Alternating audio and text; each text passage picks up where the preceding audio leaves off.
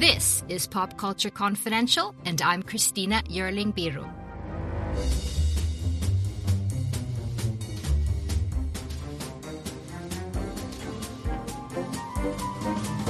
Hey everyone, welcome to Pop Culture Confidential. With the BAFTA Awards this weekend, it felt like the entire awards race took a turn. So I wanted to jump on the line with Ryan McQuade, executive editor over at Awards Watch, and talk about what this means for the awards race and everything else. Ryan, welcome. Did you do the thing? I, d- I did do the thing. Me and Angela Bassett did the thing. And uh, I think that for context for that, your audiences go out there and search Ariana DeBose BAFTA rap. And uh, I see, I at first, when I first watched that, okay, I hated it. It was so cringe. And now I'm like full on, it's camp. I love it. It's, it's exactly the same for me. I can't get it out of my head. I mean, like, you know, like Hong Chow, Da Di, you know what I mean? Like there's it's it's it's great. It's got levels to it and all the different screenshots of people's faces, Viola snapping, Jamie Lee like at a rock concert in the back. It's it's wonderful. Yeah. So Ariana DeBose started off the uh, whole show with this rap, which Ryan did so well here, but it really has taken a dark turn. She had to leave Twitter today. Yeah and was I just think, completely yeah. bullied off the whole thing. It just feels like people get so well, up in arms needed, about things. I think she just needed to not be on Twitter, maybe after doing something like that, and also to like, it it doesn't help the the um the stereotype of theater kids have thin skin, um and uh because also too, I mean, I get why the BAFTAs wanted to do it because they wanted to kind of like that her Tony um hosting gig was really fun and she had like that viral moment where she was like in Andrew Garfield's lap and she was singing with the crowd and she you know she's she's a good and she won the BAFTA last year for exactly. West Side Story so it was that way bringing her back for this but I also think I, a lot of people the BAFTAs are supposed to be so you know there's Prince so of Wales. proper yeah. And then they bring on this whole campy thing. I think people were just sort of taken aback. Yeah I think they were like I think if you were like if it was me and I was like Todd Field or the Daniels that had just flown in from the DGA the night before and I and this is the first thing that's happening in the telecast I would have been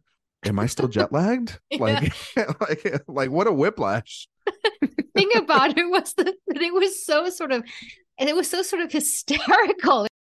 Well, what even doubled down and made it worse. I love how we're talking about this more than we are about the BAFTAs, but um, but the the fact of the matter is, is then like the the person that ran the show, the producer of the show, goes on like Variety or whatever, and goes on the whole. I didn't think it was that bad, and then like that person got dragged, and and it's like yes, it's the internet. You do something that crazy, and untraditional and kind of out of the box. And then I don't think the producer did any favors by saying, "Oh, and she no. wrote all the lyrics," you know. And it's like, no, don't say things like that. Like, just keep the mystery of this thing for a little bit, you know. And I mean? also, as a producer of any sort of award show, I mean, you're never going to be loved completely. It's also the, just the fact that people are talking about it is good news for you. Just leave it. It's insane. It's insane. And it's also a swing.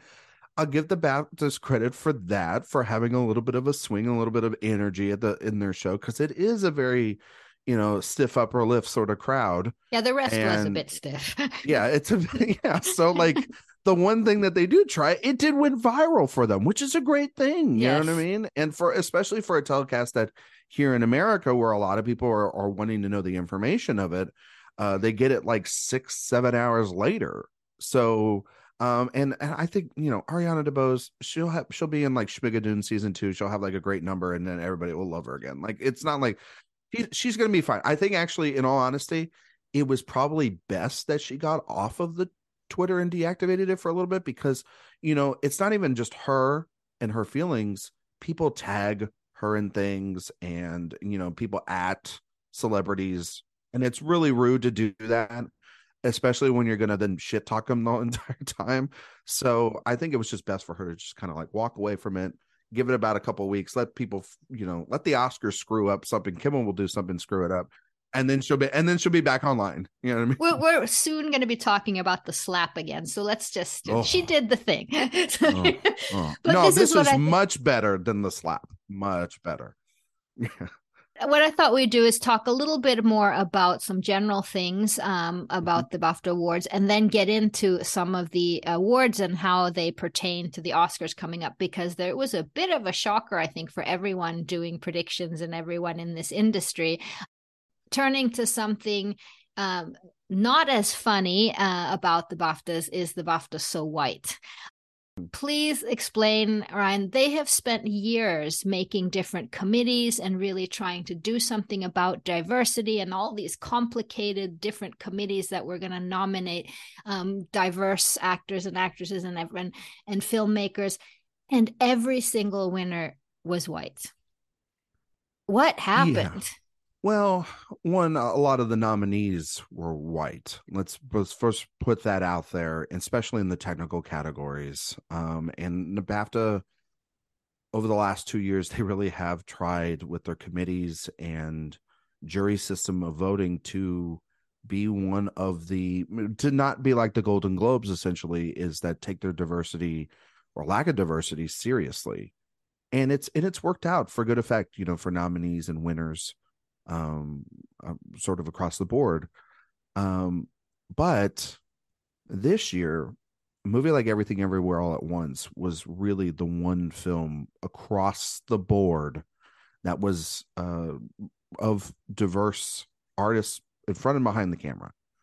And if they weren't awarded, or if BAFTA didn't like it nearly as much as some other films that people were sort of predicting and upsetting and thinking of upsets, then it was going to play out like this. I mean, below the line stuff, it was clear that this was going. We did to... have Viola Davis and, and Angela Bassett. Correct, correct. But that's, but in terms of like having that film, one film, sort of, you know, and then there were individual spots like Viola Davis. I think was one of two nominations. I think for the Woman King, and then, um, you know, uh, uh, you look at Angela Bassett, she was, uh, you know, it was a very low count for for for that film. Till Till was the the only nomination was Danielle Deadwyler. You know what I mean? Um, you know, there was Daryl McCormack in in in uh, Best Actor, but I mean, nobody really thought Daryl had a, a, legitimate chance to win. Um, maybe in the Rising Star, which there were there were three people of color in the Rising Star category, and they went with Emma Mackey and I was like, uh, okay. I felt like we kind of know who she is, um, you know, and that's. I always feel like the Rising Star is like the the best uh, new artist at the Grammys. Like it's it's usually more of a popularity contest. It feels like rather than an actual like person they think is going to be on the rise. But um, you know, clearly when you had movies like Elvis and Banshees of Inisherin, and All Quiet on the Western Front that they really liked. They ended up going with those films, and those are great films. You cannot say that uh, they're not great films. They're some of the best reviewed, best celebrated films of the year. But the issue isn't with just the winners. The issue is with still the nominees, the films that are being pushed and propped up. I think a lot of what Gina Prince Bythewood was uh, saying in her Hollywood Reporter um, article recently spoke to not just the Oscars but the award system in general. And I think that this is um if we're going to look to Oscars based off of this night, this might be a little bit of what happens if everything everywhere all at once doesn't take home prizes. If Angela Bassett doesn't take home the Oscar, if Ke Quan is upset by Barry Keoghan or Brendan Gleeson or somebody else in their category. If Michelle Yeoh doesn't beat out Cate Blanchett, which it's seeming like that race is slowly but mm-hmm. surely going to be the the lock, and we'll talk about that in a second. It would be a very white night, and that's what happens when Hollywood doesn't consider other films of color and only selects one. We put all of our hopes in one basket.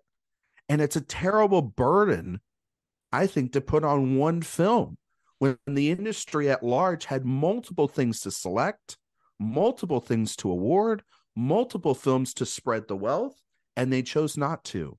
And it's not to say also that those other artists that won BAFTAs aren't deserving.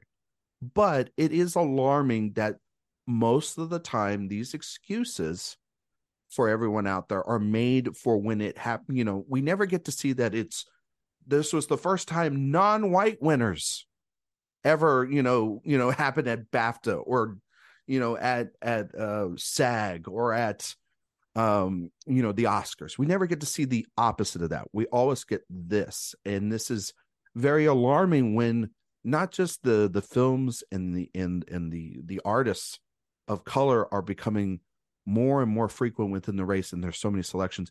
But general audience members are not just primarily white. And it doesn't bode well for future generations of people that see these award shows see the possibilities that are up on the stage and know that they can't ever get to those goals because of the fact that the awards are only going to specific people going into predictions, a lot of people were predicting upsets and a lot of people were predicting Banshees to do really well here. I don't think we thought it was going to do nearly as well as it did because usually we start seeing, even with BAFTA in recent memory, like you mentioned it, Ariana DeBose, she carried everything over. Uh, Will Smith carried everything over um, last year when they won their Oscars um, and they were winning all the awards during the season. And so when you have Ke Quan and Angela Bassett get upset here, um, then it makes it when you do Austin Butler, Colin Farrell, or Brendan Fraser, that was going to most likely be the front runner there to win, and it went to Austin Butler. And then when Kate beats Michelle, yeah, have four um, white acting winners there. Great performances, deserving performances, mm. but it, it, but it's it. You start sitting there and going, well why is the alternative these performances? Also to it you know it's very then and then it doesn't make really any sense. Like if they really loved banshees all the way yeah. then then why didn't colin farrell win? But then I, they loved elvis. But you know it it feels as if like they had a bunch of different films they loved but none of them at the end of the day seem to be any films with people of color in them and that is really a more interesting thing because you know, nominations now are one thing, but then wins are then a different story. And everything everywhere all at once only walking away with one win uh, for editing. Um, it's not it I think it it you can look into that a little bit for its prospects for the Oscars, but also it does speak to this voting body's uh, lack of of openness because you look at SAG, we're going to have SAG here coming up very soon. And SAG has, I think, done the best job at being diverse within the ensembles and stepping away from uh, the norms. Like these are, you know, the, the committee that nominated like One Night in Miami and 5 Bloods and awarded Hidden Figures and Black Panther and, you know, and uh, and have and, and Parasite and have gone out of the way to highlight films that are popular that are in the awards race but also different voices within the year, you know, and so um, and they've even done that this year. I thought that their their nominations were very good, and most likely will have very diverse winners, both on the television and the film side. Um, and the BAFTAs are just behind on that. The big winner of the night, even I mean, I think we were expecting some big prizes for All Quiet on the Western Front, the German film based on the 20s mm-hmm. book, uh, which is a really excellent film, but certainly a very traditional film about war and white guys. And we weren't expecting that it would win pretty much everything. I have this feeling, this is just anecdotal, the European audiences are much less susceptible to everything everywhere all at once. It, this just doesn't really work as well in Europe as something like All Quiet on the West. I don't know if it's a very particular American immigrant story or what what it is, but um, I have had so many meetings with people in Europe that just it's not the movie for them. So I wasn't quite as surprised. I wasn't surprised either. I mean, we were most people I was, and you know, predicting the Banshees of Inisherin to do really well there and to win. And Banshees did do really well. It won um, four awards if I'm not mistaken. And but All Quiet winning seven awards, seven BAFTAs, that's a lot. Um, but and it shows the sign of strength, and it also shows that like, hey, if you get like eleven nominations, then you're gonna probably be the film that they like the most. Um, but I agree with you. This is um you know, everything everywhere all at once has um from my boss and friend of the show Eric Anderson said it has played the role of both the favorite and the underdog.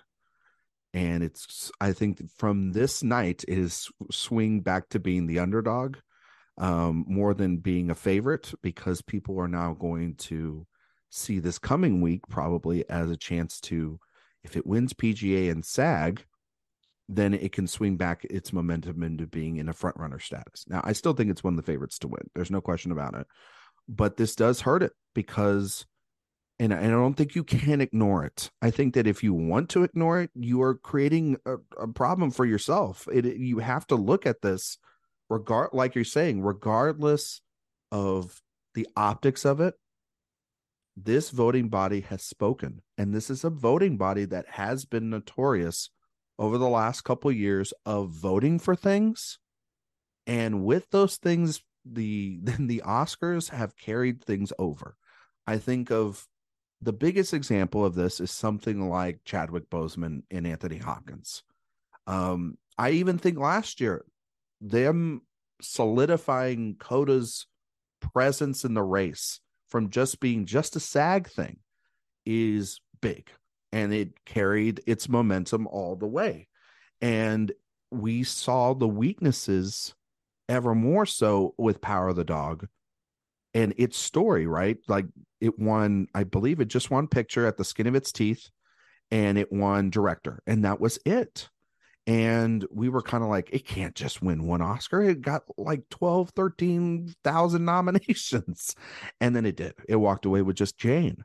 So I think that we can't underestimate what this was said, but it's not the full story because I think it's what I was saying on the Awards Watch show this past week. We're, I think, about to see a really interesting divide. Yes. Between the American side, the SAG voters, and I think they're going to go with everything everywhere all at once, and the European side that is the Banshees, uh, all quiet on the Western Front reign. Now, with having two films. And we've already that. seen that. Sorry, we've already seen that the DJ is the Directors Guild, the Daniels one, and mm-hmm. the BAFTA Awards, um, mm-hmm. the director of All Quiet on the Western Front one. So yeah, we've seen the divide there. Yeah, and then I mean, you look at even like Golden Globes, Hollywood Foreign Press. They went for Michelle and Key, but they did not go for the film. They went for Fabelmans and they went for Banshees of Inisherin.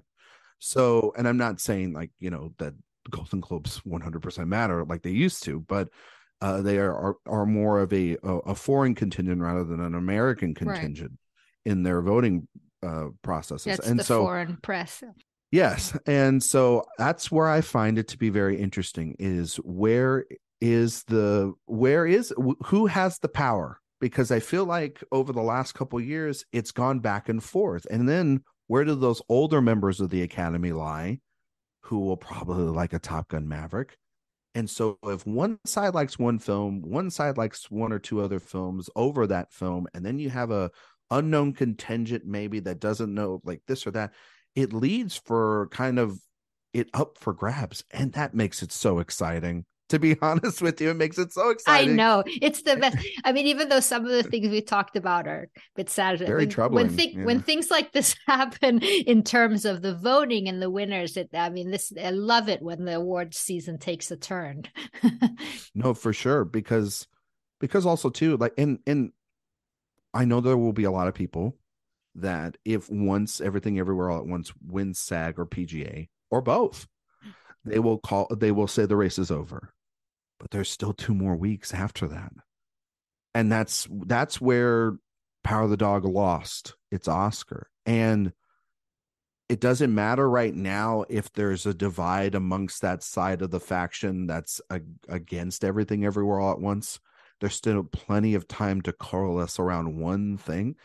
And I know Netflix, they have finally had this organic film come out of nowhere Yes, they will I don't be think pushing even they it. were expecting this one no. of their all of their films. no, for sure, and they they're going to push it like nobody's business.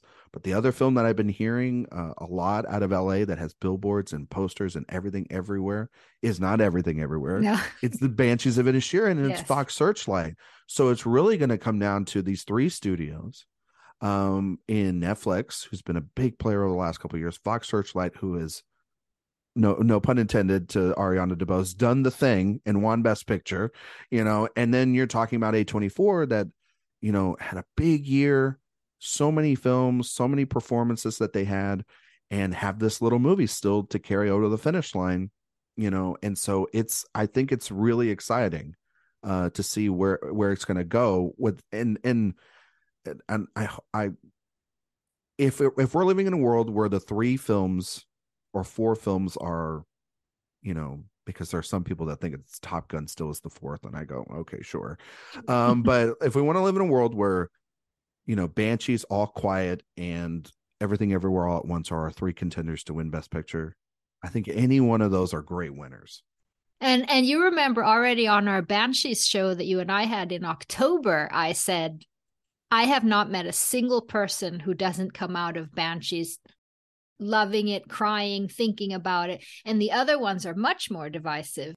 Yeah, I think it's going to come down to it really isn't even going to come down to if the movies are high on ballots, it's going to be it's do you think those films are low on people's ballots? You know what I mean? Cuz it's like like you're saying like I've done the I've done the parent test where, you know, the parent test usually is is very very foolproof in my household. Where I show the what, films where I show the films to my my family. And the the films that they've sort of struggled with are the films that I've heard that people are struggling with, which is like everything everywhere all at once or uh, some you know you know one of my family one of my my parents didn't like triangle sadness as much as the other so there's the divide there. Um but i'll tell you the one that they of all of them of all of them they won't stop talking to me about is banshees of inisherin. I was literally at breakfast and they were quoting lines to me, which also helps if I think for screenplay because it can't get it out of your head.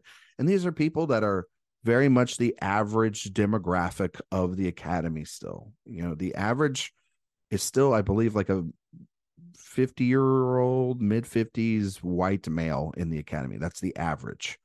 Um, and Banshees is a movie that speaks to him and uh, and has done pretty much the same, if not neck and neck pace with uh, everything everywhere all at once this whole time and i think people have kind of ignored that or kind of think you know, oh well it's banshees and you know yeah sure but you can't underestimate that movie. I think ever since we talked about it i've rewatched it and the movie's grown and if all it has to do is people to re-see it and rescreen it and and reevaluate it and it and it grows on its rewatchability i think everything everywhere all at once does that too but you know we've heard reports of people not finishing the film. You know, we've heard, you know, and I don't think that that would be the case with a war film or Banshees.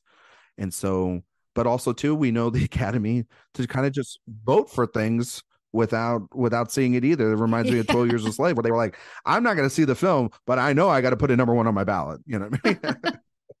but all of these that we're talking about they have these big human questions that I think yeah. everyone is grappling with. And that's what makes these movies. It's sort of the packaging. Do, can people get through the butt plugs and the hot? Hi there. I'm Heather Drago. And I'm Sarah Saunders. We host the podcast That's a Hard No about saying no and setting boundaries. So you can become that true and empowered you that this world needs. Saying no isn't just okay. It's the key to living an authentic, fulfilling life. I'm a licensed professional clinical counselor, so while this podcast is in no way a replacement for one on one therapy, I suppose I know what I'm talking about. I'd say so. We talk about learning to say no and set healthy boundaries and how it impacts mental health, physical health, relationships, parenthood, and more. Subscribe wherever you get your podcasts and visit our website, hardnopodcast.com. We're here to help you find your no and say it unapologetically. That's a hard no. Dog fingers, okay? Well, but they still really, really cry and enjoy the mother daughter story. And yeah. Banshee seems to have sort of the whole package of that that that which is crazy because that's a movie with chopping off your fingers and throwing them at the door. You know, I, mean? so, I don't know what there to you tell go. you.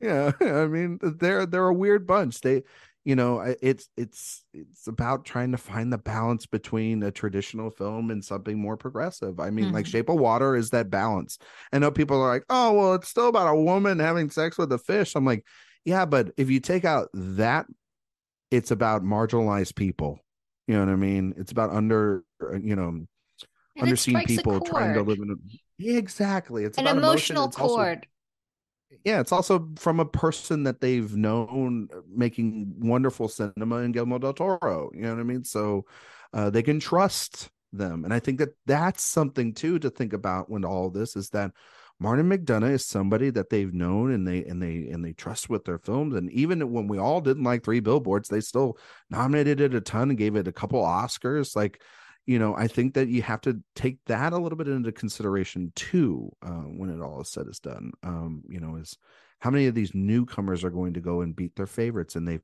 over the last couple years, you know, since the pandemic, they've they've awarded a lot of new people, and their favorites have kind of, you know, they've been quiet over there. They haven't really done it a lot, and so that's why I think like somebody like Cate Blanchett's going to win the Oscar because that's somebody they know, that somebody they love. It's a great performance. And it's the only, she's the only person that's ever won an Oscar of the 20 nominees this year, which is that's incredible. Which is great too, because usually it's a bunch of guys, you know? So, but isn't it interesting? I want to get into a few of the BAFTA winners here, but just quickly, how little we're talking about Steven Spielberg, oh. Master. Spielberg. That's, he's just seems, he's out of the race. Well, you, you, can look at it. You can look at it like that.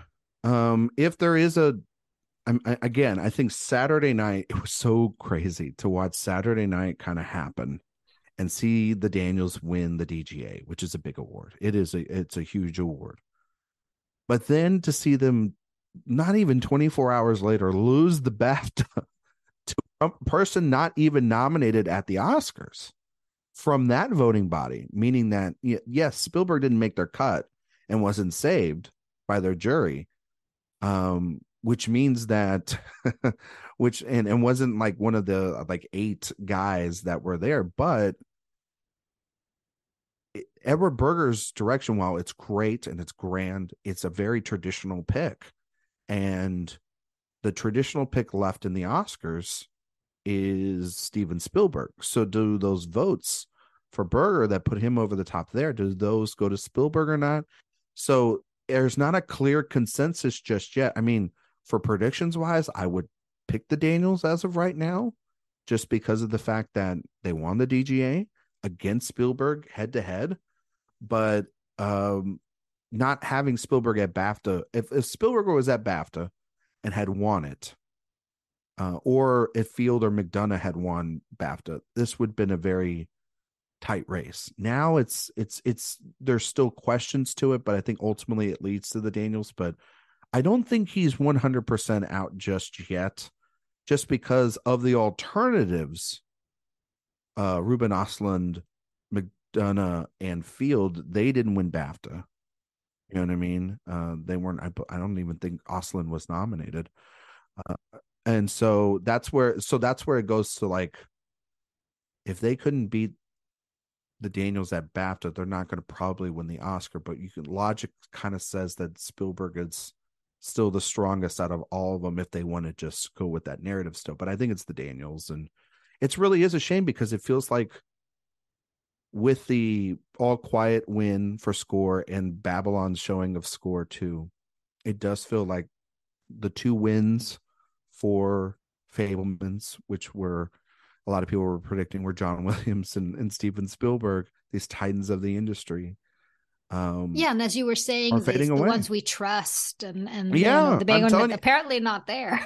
not there. It happens. It happens sometimes, and it happens. And you know, some categories it works, and some categories it doesn't. You know, in the acting side it, this year, yeah, it does. You know, because for uh, newcomers, um, one or not newcomers, but new winners won last year, if I'm not mistaken, uh, to newcomers, period.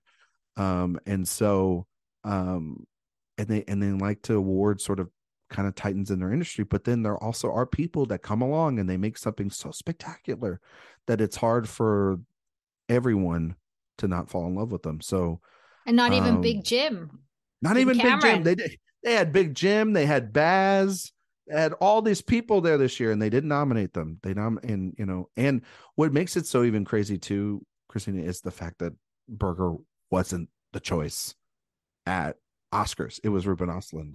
Because so if he was the choice, oh my God, we would be having a conversation for sure.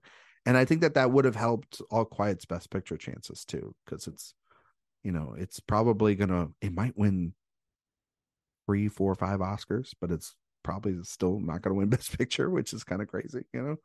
Well, let's So- run through these for context. The Everything Everywhere All that had eleven Oscar nominations, and All Quiet on the Western Front had has nine, uh, Mhm. right? So that's, Mhm. I mean, it's pretty good in That's terms of it. really good. Yeah. The BAFTA started the night um, All Quiet on the Western Front, one adapted screenplay.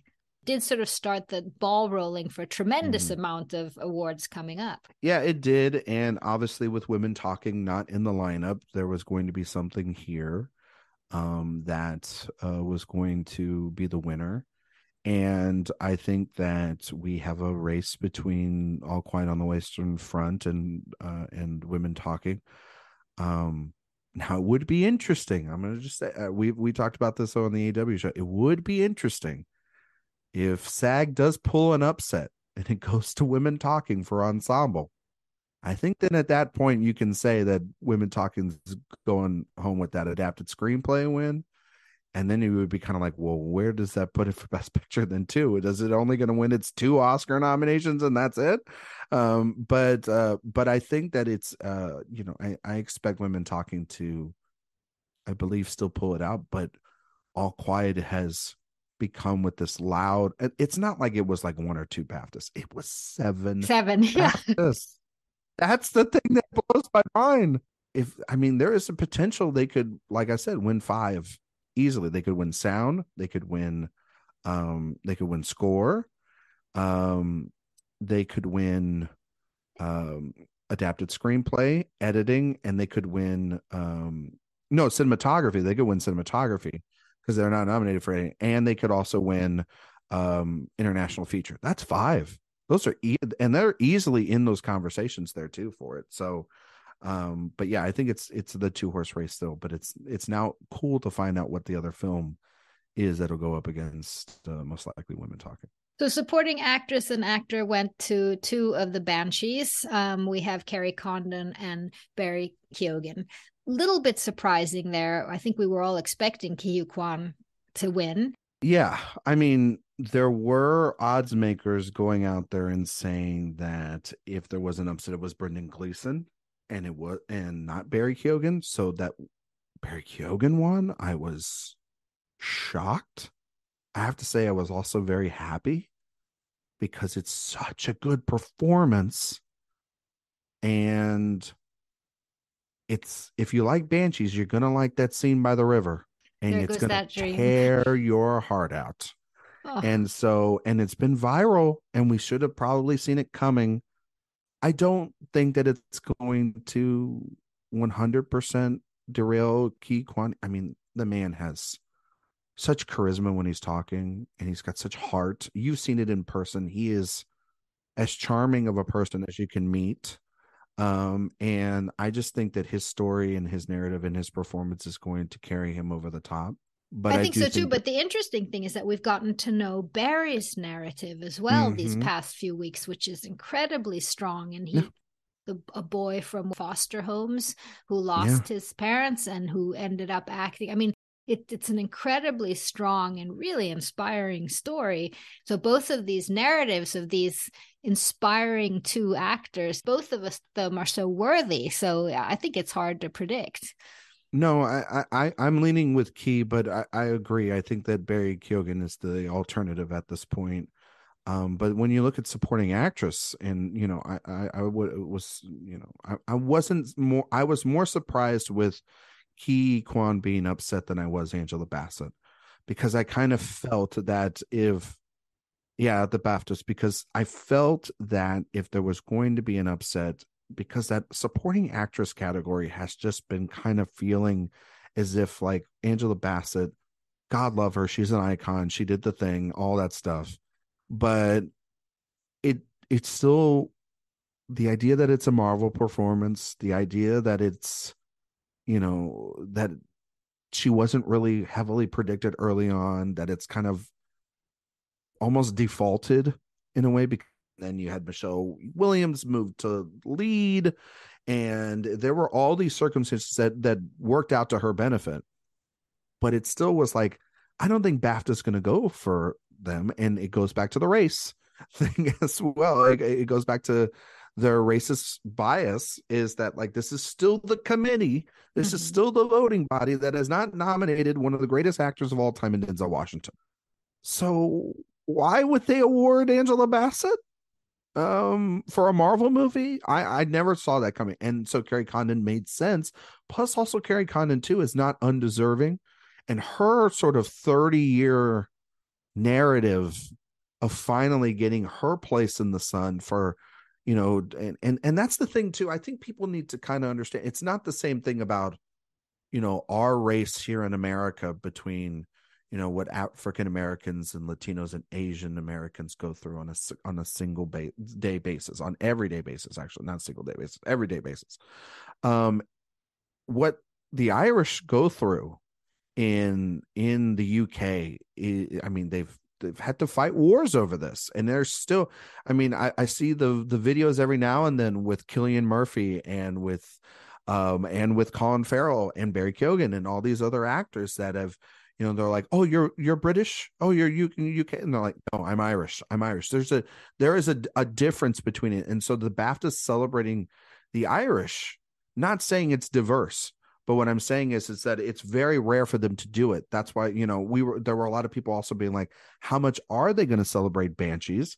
Be- and will they go all the way with it because it is an irish film? It's a very irish film and so uh, and they didn't go all the way with it but they they did in these categories and a couple others but um and coincidentally enough in best british film which was right um, exactly. which was quite like which was quite like wow um if, if there was a movie if there was not an award, best film they so they're gonna keep them a little yeah. bit on they're gonna, their toes they're there. you're the best british film but but don't go film, thinking anything else no, that's yeah, the germans yeah exactly so um so yeah i i'm you know, in her career and mostly being a stage actress and not having uh the big roles. And her career with Martin McDonagh Martin too, McDonagh, all yeah. the work she's put in for him and big roles and small roles, and really they feel like such a team these four together. But moving on, we mentioned that All Quiet on the Western Front then took film not in English language, um, editing and cinematography in one fell swoop and Charlotte Wells was the outstanding debut. That's incredible, which she also had won the night before at the DGAs. So that made me really happy for Aftersun. And then original screenplay, Banshees. What does that mm-hmm. mean for the Oscars? Means that it's the front runner. And it has been this entire time. And I think that people have to see it as that um, because of the fact that WGA is really not going to matter this year it's really not going to factor in at all. So you have to take this a little bit with like uh now you have to take it with some salt because you know last year Licorice Pizza won this over Belfast on a home turf. Uh, and then Licorice Pizza went on to lose over at WGA. Um, but we had all those happen before the voting at the Oscars occurred, and uh, uh, that won't be the case. Like I think it's like a couple of days before the Oscars, like two or three days before the Oscars when the WGA announces. So um, I think ban- and and what we've seen with critics groups is they're they love everything everywhere all at once, but Banshees of Inisherin still wins screenplay, and we've seen that with a- almost everybody. You know, the Golden Globes.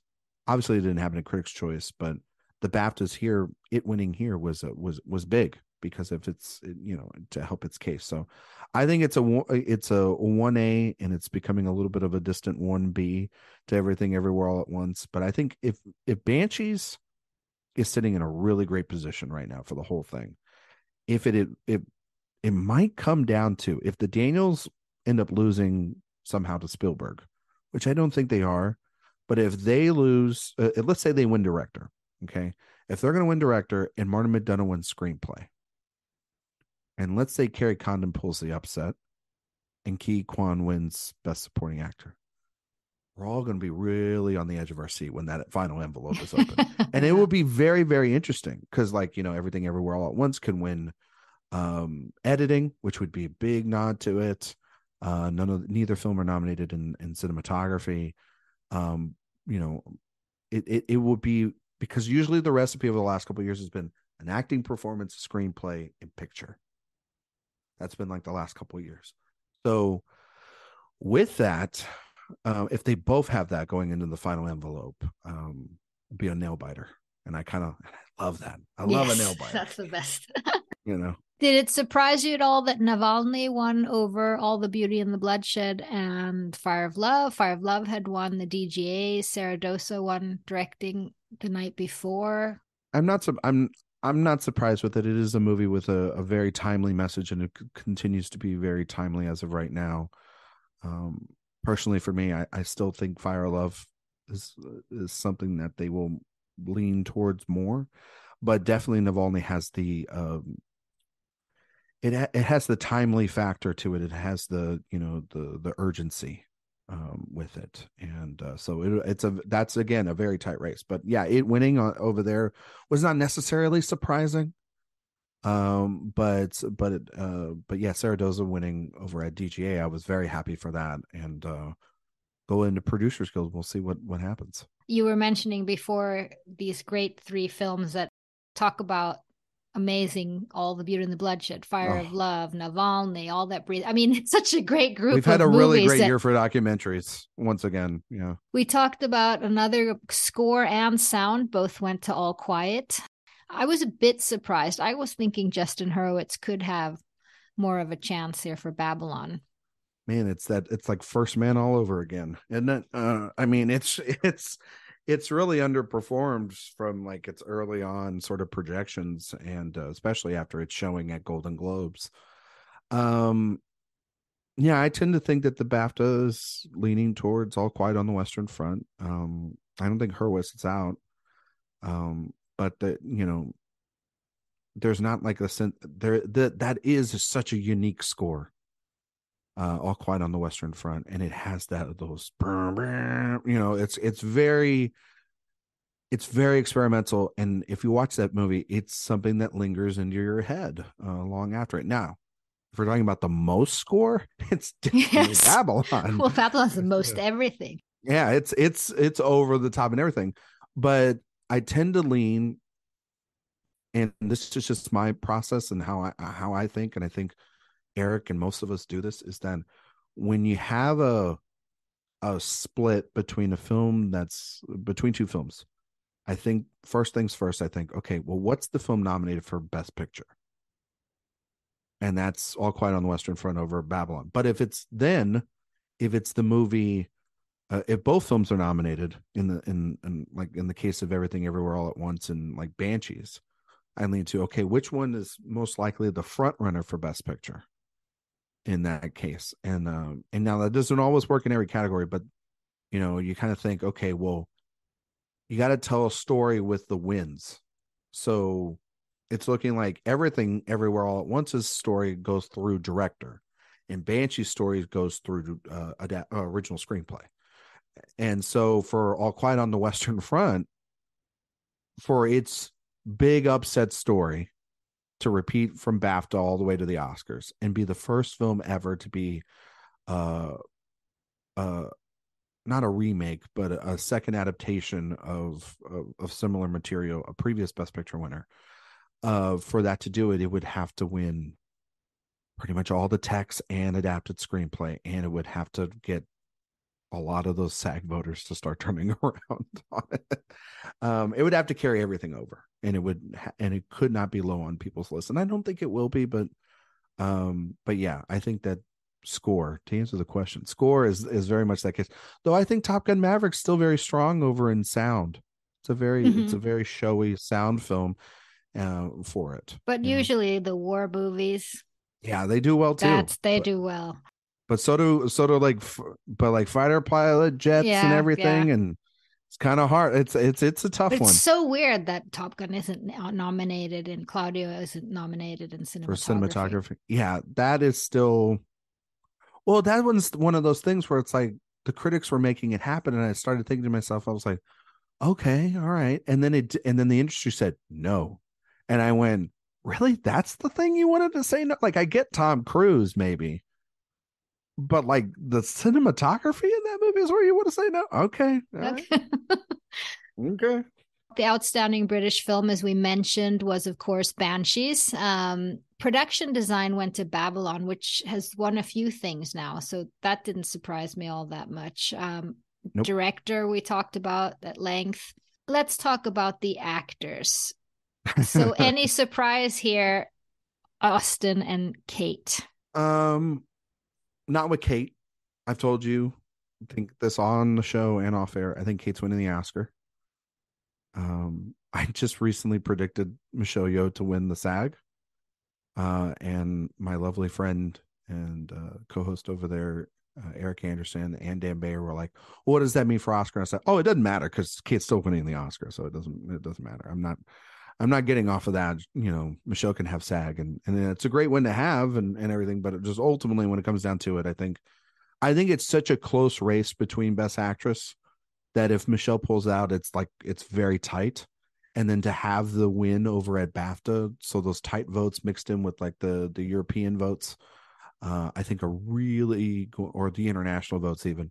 I think are really going to help her over the top. And I, I again, they like she'll be the one favorites person that they know and and they love that film. They love Tar too. It's not like they don't love it, but that's I think also what's the laziest way to reward Tar?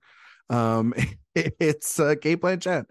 Um, an actor, I was genuinely shocked that it was Austin Butler because I expected it to be Colin Farrell.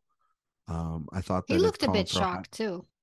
I if there was you know with Barry and and Kerry winning, I thought it was going to be Colin, and honestly, I thought that Colin Farrell was going to have the outside chance of still winning. He was definitely the critics' favorite uh, this entire season, and the upset person was I think everyone was like assuming it was Brendan Fraser, but actually I thought it was Austin Butler. But ultimately, I was like, I think Colin's got that one locked in, and I think Austin has SAG and then we'll find out between the two who wins the Oscar. Butler winning that shows the sign of strength for Elvis. And then um you know, I was I and then I think he's going to win SAG. I think he's going to be our Oscar winner.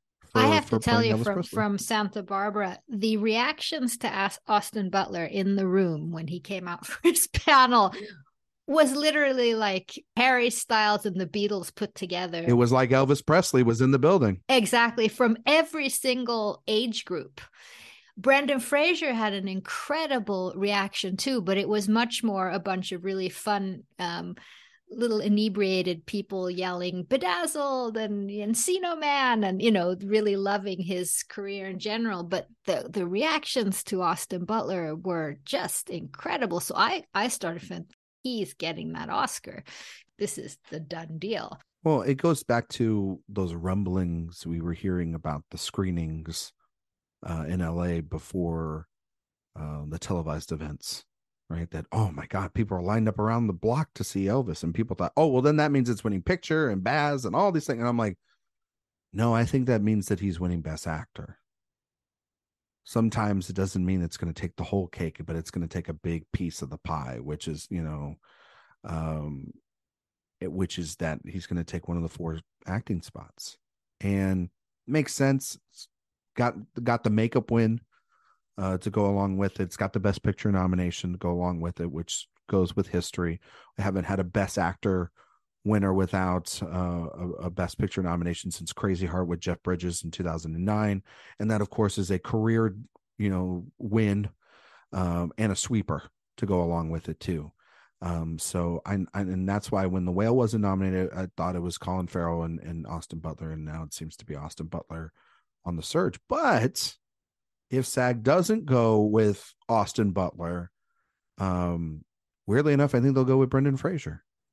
Um, but there's something about how these two prepared too that I think a lot of Mhm. people thought, found very interesting. I mean, Austin Butler's trying been trying to tone down a bit of the method, the voice Mhm. sounding exactly still like Elvis, but still the people have a lot of respect for that i think that he immersed himself for years in in this character. And, and also brendan fraser. yeah. yeah and brendan fraser also has a comeback story where he immersed himself into a very a difficult role which he i'm sure knew from the beginning would be divisive in many ways. Mm-hmm. i think so too. I think so too. I and i and personally i want colin farrell to win because i think that that performance that performance is going to be like and it's not to say that uh, Austin or or Brendan Fraser don't give good performances. I think they do, um, but it reminds me a lot of last year where, you know, Will Smith was the winner, and it wasn't my favorite performance of the bunch, but it was it was a good winner. I'm not going to disparage the winner. And then the alternative seemed to be for everyone was Andrew Garfield. Like the alternative this year seems to be Brendan Fraser.